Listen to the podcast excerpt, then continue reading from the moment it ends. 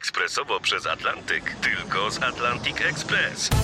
Z nami wyślesz co chcesz, kiedy chcesz, do kogo chcesz i to o 40% taniej. W Atlantic Express wysyłamy wszystko, co chcesz. 1 800 775 7363. Mienie przesiedleńcze, kontenery, paczki do Europy. Atlantic Express to 30 lat doświadczenia i o 40% niższe ceny na wysyłki kontenerów, samochodów i paczek. Ekspresowo przez Atlantyk tylko z Atlantic Express. To podsumowanie dnia środy 17 dnia marca. Hasła klucze dziś to rygory w całym kraju, AstraZeneca dla premiera, Morawiecki w Paryżu, Putin, morderca, Arrasy i narty na dwa dni. Michał Zieliński, zapraszam.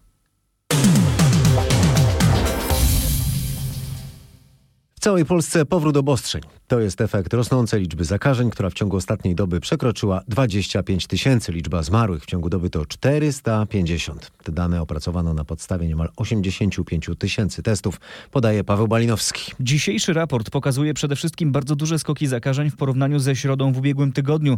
To jest wzrost aż o 8 tysięcy. Trzecia fala pandemii przybiera więc wyraźnie na sile. W ciągu doby przybyło ponad 300 zajętych przez pacjentów z koronawirusem łóżek. 54 kolejnych pacjentów wymagało pomocy respiratorów. W rankingu województw z największą liczbą przypadków przoduje Mazowsze. Tam wynik najwyższy od początku pandemii 4140 zachorowań. Dalej na liście Śląsk 4030 i Małopolska 2050 chorych więcej. Jak zauważyłem wczoraj w podsumowaniu dnia, jak pisałem we wczorajszym tekście na RMF24.pl zatytułowanym Polska czerwoną plamą na pandemicznej mapie świata, Nasz kraj znalazł się wśród kilku, które najmocniej przyczyniają się do wzrostu bilansu pandemii. Innymi słowy, mamy wyjątkowo dużą na tle świata liczbę zakażeń i zgonów. Już wczoraj pod względem liczby zakażeń wyprzedzały nas tylko Brazylia, Stany Zjednoczone, Indie, Włochy, Francja i Turcja, a pod względem zgonów było jeszcze gorzej. Oczywiście wszystkie te kraje są ludniejsze albo wręcz znacznie ludniejsze od Polski ponad dwa razy ludniejszych od Polski Niemczech. Jest gdzieś na przykład dwa razy mniej nowych y, zakażeń. W związku z tym wszystkim od soboty obostrzenia mają objąć całą Polskę. Minister zdrowia Adam Niedzielski wyjaśnił, że w całym kraju zaczną obowiązywać od soboty takie same zasady, jakie wprowadzono w czterech województwach mazowieckim, pomorskim, warmińsko-mazurskim i lubuskim. Czyli mówimy tutaj o sytuacji, kiedy zamknięte zostają hotele, oczywiście z wyjątkiem hoteli robotniczych i pewnych konkretnych wyjazdów służbowych, ale ich lista będzie precyzyjnie określona w rozporządzeniu. Ograniczamy działalność galerii handlowych e, w skali całego kraju. Zamknięte zostaną kina, teatry, muzea, galerie e, i inne takie obiekty rozrywkowe.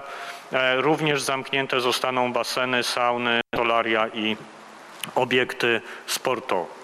Ale najważniejszą informacją, myślę, z punktu widzenia rodziców i dzieci jest to, że niestety musimy wrócić do trybu nauki zdalnej w klasach 1-3. Zdecydowaliśmy się na to przede wszystkim ze względu na to, że w najbliższym czasie czeka nas okres ferii wielkanocnych. Ta nauka i tak przez najbliższe tygodnie będzie no, naznaczona e, kwestią ferii. Dlatego zdecydowaliśmy się, że na najbliższe trzy tygodnie, trzy tygodnie, czyli do 9 kwietnia, e, wprowadzamy naukę zdalną, czyli w tym okresie okołoferyjnym dzieci w klasach 1-3 będą e, z powrotem uczyły się zdalnie, a oczywiście po świętach podejmiemy decyzję najprawdopodobniej o powrocie do do kształcenia hybrydowego w klasach 1-3, bo to jest taka decyzja przejściowa, ale przejściowa e, i mam nadzieję skuteczna, bo jeżeli patrzymy sobie na statystyki, które opisują możliwość tłumienia właśnie rozwoju pandemii czy rozwoju zachorowań, to również e, szkoły czy E, czy właśnie nauka w tych szkołach podstawowych jest takim elementem, który pomaga wyraźnie zredukować e, stopień zarażania się, czyli taki specjalistyczny wskaźnik e, R. O wskaźniku R i o szkołach, a wcześniej o obostrzeniach wchodzących w życie w sobotę mówił minister zdrowia Adam Niedzielski. Znajomi i krewni, z którymi dziś rozmawiałem, mówią na to znowu już mam tego dość. I minister zdrowia nie wspominał o innych e, wskaźnikach, e, o których nieraz mówiliśmy już w podsumowaniu dnia. Chodzi o e, wskaźniki obrazujące stan psychiki ludności podczas pandemicznych obostrzeń. Chodzi o notowane w różnych krajach dane świadczące o znacznym wzroście liczby przypadków depresji czy lęku. Bardziej narażeni na to są biedni niż bogaci, kobiety niż mężczyźni i młodzi niż starzy. Mocno ten kolejny lockdown wpłynie zapewne na kondycję psychiczną dzieci. Mniej nauki, więcej rozmów z uczniami. O to apeluje teraz Ogólnopolskie Stowarzyszenie Kadry Kierowniczej Oświaty. Według dyrektora tego stowarzyszenia, Marka Pleśniara, pilnie trzeba reagować na rosnący poziom depresji u dzieci. Dyrektorzy coraz częściej mówią, że dopiero teraz poznają, co to są depresje dzieci, że dopiero teraz widać taką liczbę tych przypadków. Zdecydowanie jest już potrzeba, e, po pierwsze, odciążenia e, szkół od e, czystej dydaktyki poświęcenie więcej czasu na e, zajęcie się tym, jak się czują uczniowie. Te całe godziny spędzone przed monitorami, a jeszcze w e, ograniczeniu kontaktów z innymi dziećmi, wyraźnie się odbijają na stanie dzieci. Należałoby też zrezygnować z takich obciążeń, jak na przykład egzamin ósmoklasisty. Niestety nie potrafimy wywrzeć wystarczającej presji na władze oświatowe, aby wysłuchać tego postulatu. E, powinno się już pilnie, dawno mieć opracowane podstawy programowe przedmiotów, tak aby było tego wysiłku mniej, abyśmy się mogli zająć rozmową z uczniem, abyśmy mogli go lepiej poznać. Mówi dyrektor Ogólnopolskiego Stowarzyszenia Kadry Kierowniczej Oświaty Marek Pleśniar, a egzamin ósmoklasistów będzie. Dziś był próbny wśród tematów rozprawka o tym, że w każdym jest coś, co zasługuje na podziw innych lub opowiadanie o spotkaniu z bohaterem wybranej lektury. Nasz reporter Krzysztof Kot sprawdzał w szkole podstawowej numer 2 w Lublinie, co to były za lektury. Mały książę był Pan Tadeusz. Ja Pana Tadeusza akurat lubię, więc to mi nie przeszkadzało. I co, trudne było generalnie, czy nie bardzo? Średnie. Było takie w miarę. Takie bardziej chyba łatwiejsze niż trudne. Lektury zaskoczyły? Mm, nie, wszystkie przerobione, więc w sumie łatwo. No i dobrze, stresik był e, motywujący. Myślę, że wszystko pójdzie dobrze. Mam taką nadzieję. Zadania wszystkie zrobione. No zobaczymy jak to będzie. No miło było spotkać kolegów, pogadać z nimi, co tam u nich. Bardzo miło, przyjemnie w końcu z ludźmi się spotkać. Właśnie, żywa koleżanka z klasy, tak? tak, dokładnie. To jest wydarzenie. tak. O, żywy człowiek, tak? Tak. Mówili ósmoklasiści z dwójki w Lublinie. Coraz więcej osób nie chce się szczepić preparatem AstraZeneca. Jak ustalili dziś reporterzy RMFFM, w wielu punktach szczepień osoby zakwalifikowane do szczepienia rezygnują. To efekt doniesień o zawieszeniu stosowania preparatu w większości krajów Unii Europejskiej z powodu domniemanych zakrzepów krwi. Europejska Agencja Leków, Polski Urząd Rejestracji Leków oraz minister zdrowia zapewniali, że nie ma żadnego potwierdzenia, iż zakrzepy mają związek z podaniem szczepionki.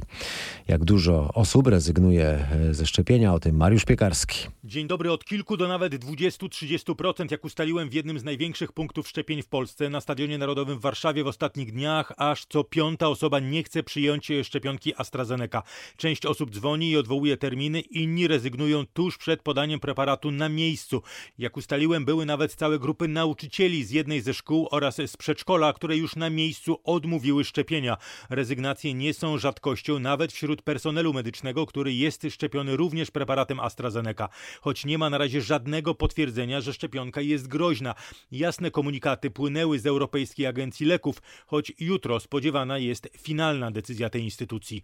Tej szczepionki nie używa się niemal w całej zachodniej Europie i w niektórych krajach naszej części kontynentu, nawet w Szwecji zawieszono jej stosowanie, mimo że koncern AstraZeneca to przecież firma brytyjsko-szwedzka.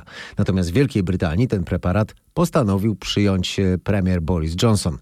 E, część naukowców krytykuje decyzję o wstrzymaniu szczepień e, preparatem AstraZeneca. Tak jest na przykład w Niemczech, przed czym ostrzegają tam eksperci, o tym Aneta Łuczkowska przed poważnymi konsekwencjami wstrzymania szczepień. Z ich wyliczeń wynika, że zaniechanie szczepienia preparatem AstraZeneca może kosztować życie nawet 5 tysięcy osób, które z powodu braku dostępu do szczepionki zachorują na COVID. Z kolei dr Hubertus Bard z Niemieckiego Instytutu Ekonomicznego przewiduje, że każdy tydzień bez szczepień wydłuży lockdown o pół tygodnia. To oznacza straty dla gospodarki rzędu 2 miliardów euro na tydzień. Komisja Europejska przedstawiła propozycję dokumentu tzw. Tak cyfrowego zielonego certyfikatu, który miałby ułatwić już w te wakacje podróżowanie między krajami Unii Europejskiej. Jak informuje nasza dziennikarka Katarzyna Szymańska-Borginon, ten certyfikat będzie zawierać nie tylko informacje o szczepieniu, bo szczepienia nie są obowiązkowe, ale też ewentualnie o negatywnym teście albo o przebytej chorobie. Certyfikat będzie darmowy, zostanie wydany w formie elektronicznej lub papierowej w języku polskim i angielskim. Będzie ważny we wszystkich państwach członkowskich Unii, a także w Islandii, Liechtensteinie, Norwegii i Szwajcarii. Dane osobowe mają być chronione, nie będą przechowywane przez państwo weryfikujące przepustkę. Zielony certyfikat uwzględnia jedynie zatwierdzone w Unii szczepionki, co może być problemem, na przykład dla Węgrów czy Słowaków. Jednak to kraje Unii ostatecznie zdecydują, czy uwzględnią szczepionki chińskie czy rosyjskie. Problem z ratyfikacją Unijnego Funduszu Odbudowy w parlamencie jest większy niż chce przyznać rząd. Do przyjęcia ustawy w tej sprawie potrzeba nie większości zwykłej, lecz dwóch trzecich głosów w Sejmie i Senacie. E, tak twierdzi w przygotowanej dla Biura Analiz Sejmowych Opinii profesor Jacek Zaleśny. Na czym polega jego zdaniem różnica i dlaczego jest to takie ważne dla rządu? O tym Tomasz Skory. Przy większości zwykłej do zgody na Fundusz Odbudowy trzeba 231 głosów i z ich zebraniem rząd ma mniejszy problem. Przy dwóch trzecich jednak trzeba zebrać 307 głosów, a do tego potrzebne jest już wsparcie opozycji i stąd próba obniżenia tej wymaganej większości. Niestety dla rządu opinia konstytucjonalisty jest jednoznaczna. Fundusz Odbudowy częściowo składa się z kredytu, który trzeba będzie zwrócić. Powstanie zobowiązanie, to zaś dla państwa polskiego oznacza przekazanie Unii Europejskiej związanej z nim części kompetencji ministra finansów. Według konstytucji, podkreśla opinia, przyjęcie takiego rozwiązania wymaga większości dwóch trzecich głosów w Sejmie i Senacie, a to zmusza rząd do zabiegania o głosy opozycji. Wspomniany kredyt to 34 miliardy euro, do tego dochodzą dotacje 23 miliardy euro i te pieniądze z Unii mają być podstawą planu modernizacji nazwanego przez rząd Nowym Polskim Ładem. E, czas na wydanie tych pieniędzy z Unii kończy się za 5 lat. A w budowie nowego Polskiego Ładu ważny udział może mieć Francja. Premier pojechał do Paryża na spotkanie z, jak mówił, moim przyjacielem Emmanuelem, aby porozmawiać z nim o pandemii, szczepionkach, podatku cyfrowym, ale też nie ukrywał, że Polska znów może wydawać pieniądze na rządowe zakupy we Francji. Zakupy uzbrojenia w energetyce atomowej i przy okazji wspomnianego planu modernizacji na infrastrukturę. My w Polsce nadrabiając wiele obszarów zapóźnień z czasów komunizmu przyspieszamy w inwestycjach infrastrukturalnych. Budujemy centralny hub komunikacyjny z nowym układem inwestycji kolejowych. Tutaj Francja ma ogromne osiągnięcia na tym polu i będziemy chcieli um, współpracować e, przy, w, te, w tej dziedzinie bardzo blisko. Ale to także obszar 5G i infrastruktura cyfrowa. To też um, pole, gdzie widzę ogromne możliwości współpracy z biznesem francuskim Po spotkaniu z Emanuelem zostałem zaproszony przez Stowarzyszenie Francuskich Przedsiębiorców, aby porozmawiać bardziej szczegółowo o wielu obszarach współpracy, bo inwestycje i inwestorzy francuscy w Polsce to znakomici inwestorzy. Dobra współpraca gospodarcza, jestem przekonany, będzie takim wspólnym mianownikiem w tych wielu sferach, o których obaj mówiliśmy żeby umocnić Unię Europejską. Ja wierzę bardzo mocno w Unię Europejską, wierzę we współpracę transatlantycką, wierzę w przyjaźń e, narodów polskiego i francuskiego i w to, że będziemy w stanie zbudować dobrą płaszczyznę do szybkiego odbicia gospodarczego dla dobra wspaniałego narodu francuskiego i wspaniałego narodu polskiego. Tak podsumował e, swoje wystąpienie premier Mateusz Morawiecki w Paryżu. A co mówi o tym e, francuska prasa? Nasz korespondent Marek Gładysz podaje, że media zauważyły ocieplenie na linii Warszawa-Paryż. Z jednej strony część francuskich mediów mówi o ociepleniu relacji na osi Warszawa-Paryż,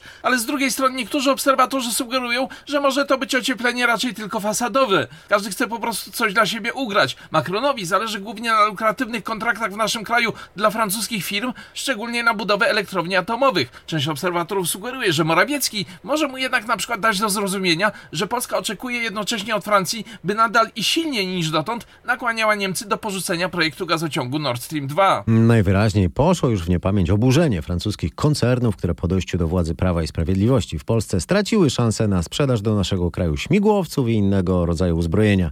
Te kontrakty trafiły potem do koncernów amerykańskich. Ale najwyraźniej epoka Joe Bidena rządzi się nieco innymi prawami niż Donald Donalda Trumpa, podobnie jak era współpracy wojskowej Francuzów z Brytyjczykami.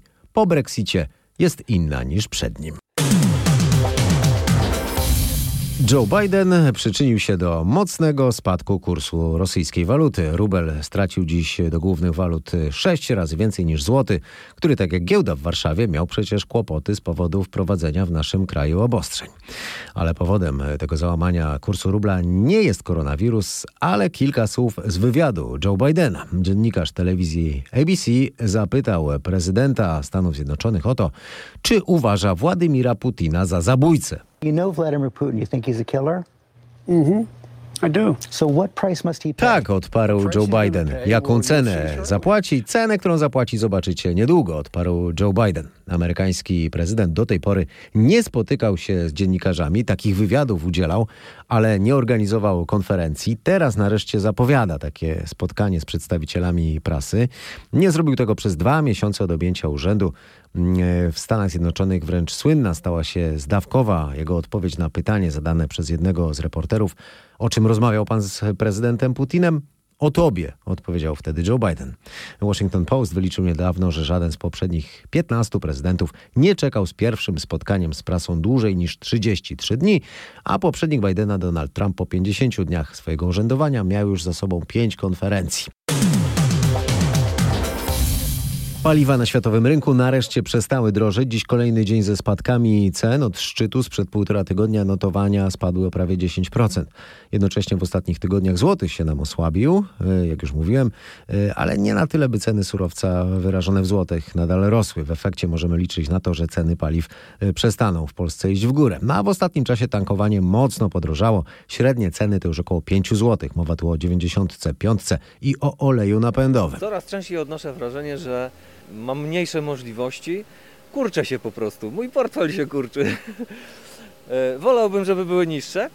Takie mam oczekiwanie. Nie wiem, czy jest to możliwe, czy nie. Zakładam, że nie, bo no, państwo ma, czerpie z tego przychody. Jakby była 4,20 to by było super. 4,30 do przyjęcia. Ale więcej to no, już jest trudno po prostu. Coraz cieńszy portfel. Oceny paliw strasznie poszły w górę w ciągu pół roku tankowałem po roku temu za 4,29 benzyny, a teraz już jest za 5 zł, więc jakby jest drastyczna podwyżka tych cen. Więc to nie rokuje najlepiej. Pewnie dojdziemy zaraz do 6 zł. Aż mi się nie chce normalnie patrzeć na to. Jak to aż tak źle jest Aż teraz? tak źle, bo mam cztery samochody. Czyli to odczuwa Pan dosyć mocno, to, że te Tak, ceny jednak idą do góry, prawda? Słyszałem, że mają dojść do 6 zł, ale nie wiem czy to prawda, ale to już byłaby bardzo przesada. Na razie przynajmniej to 6 zł nam nie grozi z kierowcami na stacjach benzynowych, rozmawiała nasza reporterka Magdalena Greinert. A teraz będzie o pojeździe, który nie potrzebuje tankowania i nie może tankować, jeździ bowiem po powierzchni Marsa. Łazik Perseverance jest napędzany energią elektryczną z radioaktywnych baterii. Miesiąc temu wylądował na czerwonej planecie. Przez ten czas z Marsa na Ziemię wysłał już setki zdjęć, filmów, a także dźwięków. Miesiąc temu wszyscy podniecaliśmy się tym y, lądowaniem. Wszyscy czekaliśmy, kiedy ten łazik wyląduje, i tak naprawdę oglądaliśmy to centrum, centrum sterowania, jak tam się cieszą ci ludzie. Zobaczyliśmy też chwilę po lądowaniu pierwsze zdjęcia, które łazik wykonał. Potem okazało się, że ten spadochron miał też zakodowaną pewną informację, co też jakby troszeczkę dolało oliwy do ognia, ognia właśnie podniecania tych, tych nastrojów związanych z łazikiem. Natomiast dosyć szybko zaczęła się ta praca łazika, bo on nie jest tam po to, żeby zadowolić jakby media i ludzi, tylko żeby przetrzeć pewne konkretne szlaki, żeby przede wszystkim sprawdzić miejsce lądowania dla przyszłych astronautów, żeby wybrać to miejsce. To jest jakby to, to podstawowe zadanie.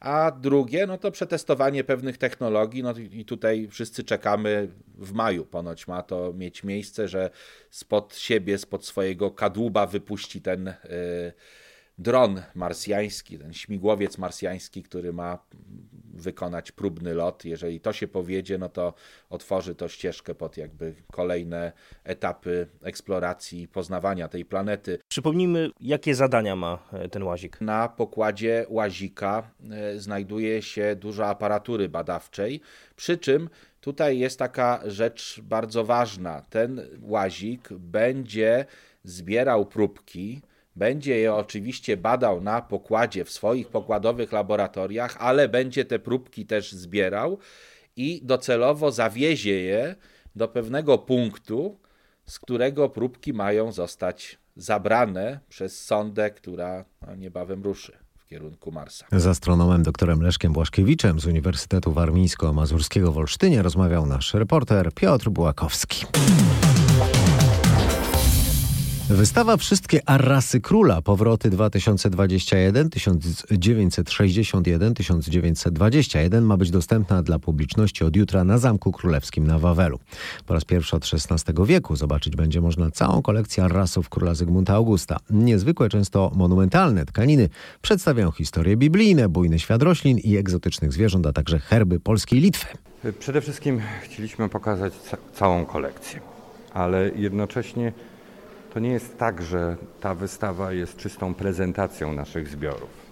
Ta wystawa jest opowieścią rzeczywiście o historii, rzeczywiście o bardzo trudnych wydarzeniach, które łączą się z historią całej kolekcji, czyli rozbiorami Rzeczpospolitej, wywiezieniem ich do Rosji, powrotem po traktacie ryskim, a następnie powrotem po II wojnie światowej, i chcieliśmy przekazać tak naprawdę opowieść o losach, ale również opowieść o wielkiej, wielkiej konserwacji, która cały czas e, trwa. Chcieliśmy zachwycić, bo rzeczywiście można zachwycić się tymi arrasami, ale chcieliśmy również umożliwić pełne poznanie wszystkim, którzy przyjdą na tą o, wystawę. Pokazać te dzieła, które nigdy wcześniej nie były pokazywane. Pokazać te obiekty, które na przykład uświadamiam nam, jak wyglądała pierwotna kolorystyka. Chcieliśmy oszołomić, w cudzysłowie tapetując niektóre pomieszczenia arrasami, tak jak rzeczywiście w XVI wieku były, były one eksponowane. Myślę, że ta wystawa poprzez wprowadzenie na, do historycznych pomieszczeń nowoczesnego etalażu, co więcej, wprowadzenie nowych źródeł światła, pokaże nam na nowo, jak wyglądały arrasy i myślę, że wiele osób, które odwiedza Wawel i po pewnym czasie przechodzi obok arrasów, będzie w stanie w tym momencie przystanąć i zachwycić się na nowo tymi, które wydawałoby się zna, ale również tymi arrasami, które tak naprawdę pokazujemy po raz pierwszy. Mówi Andrzej Betlej, dyrektor Zamku Królewskiego na Wawelu. Wystawa, jak już mówiłem, ma być otwarta jutro i na razie tylko na dwa dni. W sobotę mają już obowiązywać obostrzenia. Kolekcję będzie można podziwiać do października. Miejmy nadzieję, że wtedy nie będziemy mieć akurat czwartej, piątej, szóstej czy siódmej fali pandemii. Dwa dni pozostały też, by pojeździć jeszcze na nartach. To był koszmarny sezon dla stacji narciarskich. Żądają od władz wsparcia w wysokości 60% dochodów z poprzedniego roku. I jak szacuje prezes Stowarzyszenia Polskich Stacji Narciarskich Tomasz Parurej, spadek dochodów wyniósł nawet 80%, zaś łączne straty stacji narciarskich sięgają 360 milionów złotych więc pomoc rządowa pokrywa tylko niewielką ich część. Tomasz Parurej dodaje, że bankrutujące ośrodki wystawiane są już na sprzedaż. Majętni ludzie mogą je wykupić w korzystnej cenie. Udzielono nam dwa razy wsparcia, tarcza numer jeden i tarcza numer dwa. To wsparcie pokrywa niepełne 16% straty. Są sygnały takie, że niektóre z pomniejszych ośrodków dochodzi do tego, że się wystawiają już na sprzedaż gdyż no, nie widzą, że tak powiem, przyszłości dla siebie. Także dobrze się nie dzieje. Oby to dotyczyło tylko rzeczywiście kilku ośrodków, żeby to nie było taką w branży narciarskiej, w cudzysłowie, epidemią, że sporo stacji zaczyna padać. Przynajmniej pogoda sprzyja narciarzom. Na koniec podsumowania dnia, prawie na koniec, bo jeszcze będzie piłka nożna. Pogoda. Zgodnie z zapowiedziami, zima jeszcze robi co może, póki w kalendarzu nie zastąpi jej wiosna. W Zakopanem spadło ponad 10 cm śniegu. Turyści nieco zaskoczeni, ale większość tych, których spotkał nasz reporter Maciej Płachicki, mówiła, że to ich cieszy. Znowu zima. Tak podobno. No my się nie spodziewaliśmy. Nic a nic, dlatego ogóle. przejechaliśmy na letnich oponach do Zakopanego. No niestety, pokrzyżowało nam to trochę plany dzisiaj. No i co w tej sytuacji? Tylko spacery zostały, tak? Tak. łańcuchy. Właśnie tak planowaliśmy, że będzie wiosennie i trochę pochodzimy, już dlatego wzięliśmy psiaki, które też są średnio zimoodporne, ale... No, widzę, że się trzęsie biedak, mimo że w sweterku. No, no, dlatego za chwilę będzie na ręku. Zima nam się znowu zrobiła. No tak, tak, tak. Tak planowaliśmy. A jeszcze kalendarzowa zima dalej trwa. My jesteśmy z zachodniopomorskiego, u nas już jest prawie wiosna. Planowaliśmy urlop na stycznie, na styczeń. Wyszło, że w marcu i akurat na nasz urlop jest śnieg. Tak, zrobiło się. Bardzo dobrze. Tak, żeby sobie odpocząć, y, to myślę, że zima jest taką porą, gdzie można sobie pospać, poleżeć, poleniuchować. Lubię tu przyjeżdżać i odpoczywać w zimę i nie jest dla mnie zaskoczeniem. W tamtym roku też tak byliśmy o tej porze i mamy taką tradycję, że właśnie marzec, luty, marzec jeździmy w góry, a czerwiec, lipiec, jak się zaczyna lato, jeździmy nad morze. Czyli tak, bałwanek z tego nowego śniegu już jest. Tak? Jest. Na nartach jeździliśmy, Sanki na sankach byliśmy, miód pitny pijemy, jest nam ciepło i jest fajnie. E, Mówili wypoczywający w Zakopanem. Teraz zapowiadana piłka Liga Mistrzów. Real Madryt i Manchester City dołączyły do grona ćwierćfinalistów. Oba mecze przebiegały pod dyktando faworytów. Podsumowuje Paweł Pawłowski. Real Madryt, który miał skromną zaliczkę z pierwszego meczu z Atalantą, wyszedł na prowadzenie kilka minut przed końcem pierwszej połowy. Do siatki trafił Benzema. Później kolejnego gola dorzucił talizman Realu, Sergio Ramos. Mówię talizman, no bo zabrakło go rok temu i dwa lata temu w rewanżowych meczach, gdy Real odpadał właśnie w jednej ósmej finału. Trzecie trafienie było autorstwa Asensio. Kontaktową bramkę dla Atalanty zdobył Muriel z rzutu wolnego. W drugim meczu City dopełniło formalności pokonując Borussię Mönchengladbach 2 do 0. Kolejnych dwóch ćwierćfinalistów poznamy dziś wieczorem. Bayern Monachium e, będzie chciał przypieczętować awans do ćwierćfinału piłkarskiej Ligi Mistrzów po wygranej 4 do 1 w pierwszym meczu. Drużyna z Robertem Lewandowskim na czele ma awans niemal pewny. W drugim spotkaniu Chelsea zmierzy się z Atletico. Te spotkania zaczynają się o 21. Jutro wieczorem ukaże się nowe podsumowanie dnia. Polecam, zachęcam do subskrybowania. A teraz już się kłaniam i mówię do usłyszenia.